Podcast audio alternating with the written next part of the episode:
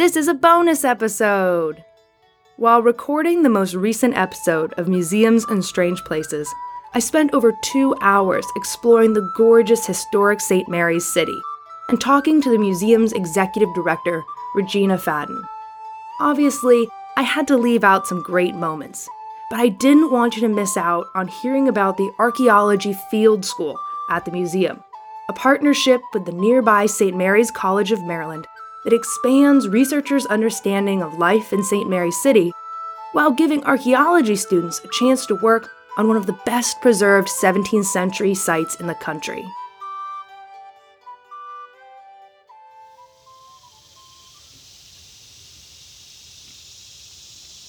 everywhere we go, there's something else to be found. And we do do research. We have a, a staff, a research staff, who are doing historical research. We have a uh, field school that is taught by um, our director of research and collections. And so college students come here every year, somewhere between usually 8 and 14, who learn how to do archaeology and help contribute to the record of historic St. Mary City. And usually we have them working on a site that we're interested in investigating. So here we are at the site of the Leonard Calvert House. This was the first official state house of Maryland, and you can see it isn't here. uh, but the students who are here, half of them are from St. Mary's College, half of them from other schools, but studying with uh, Dr. Travis Parno and learning the methods of uh, archaeology. So we're in the field, that's what they're learning. Can't see it here, but they've dug squares. Travis is hosing off some ground here, and maybe he can talk to us for a second. Yeah. You want to introduce yourself real quick? Sure. Hi, my name is Travis Parno. I'm Director of Research and Collections. So, what's everyone working on here today? What's so, right now we are uh, working at the Leonard Calvert House, which is the home of the first governor of Maryland from the early 17th century. And we are excavating in the north yard of that house, trying to identify any evidence we can find of outbuildings that were associated with the governor's house. So that could be anything like a storehouse, or a kitchen, or a dairy, or a stables. And in order to find that, we dig a number of uh, excavation units in search of uh, post holes, which are sort of stains in the soil left behind when a post was excavated, placed in the ground, and then either removed or decayed in place.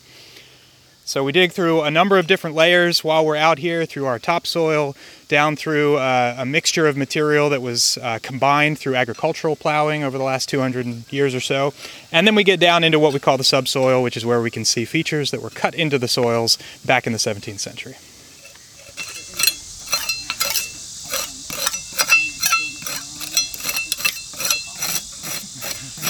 That looks like back-breaking work Yeah, wrist breaking more like.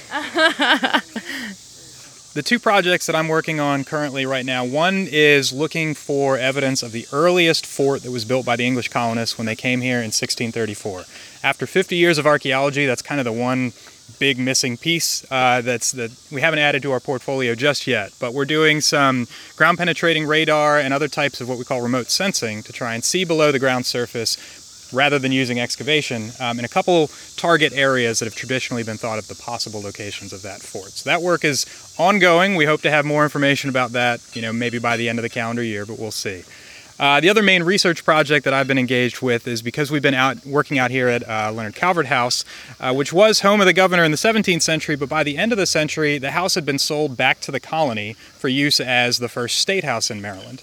But because the government only met infrequently, they leased it to a series of innkeepers, and it became the largest ordinary or tavern in 17th century Maryland. So I've gotten very interested in ordinaries and their role as public sites in the 17th century uh, period in Maryland, and that has led me into an investigation of slavery in Maryland, which is kind of, those topics seem a little incongruous, but uh, in reality, the people who operated ordinaries, who got the licenses from the government to run these, these public institutions, were the powerful people in town in the 17th century. These were the people who had the capital to invest in labor, and it's in 1664 where we see the act concerning Negroes and other slaves, where we see, for the first time in Maryland, the legal codification of enslavement for life. And so this this is a, a really important watershed moment for Maryland uh, and Maryland's history that, that has kind of gotten overlooked in, in some ways. And so through the avenue of ordinaries and ordinary keepers, I find myself investigating the legal and social origins of slavery in Maryland uh, in the 17th century.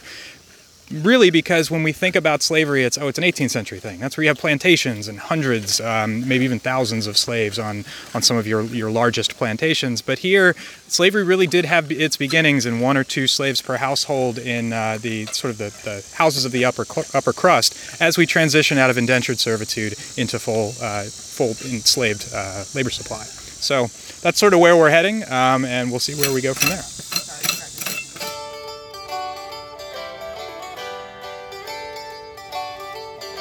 Thanks for listening and stay tuned for the next episode coming soon. Music in this episode is by Hesperus from their album An American Quilt, released on the Maggie's Music label.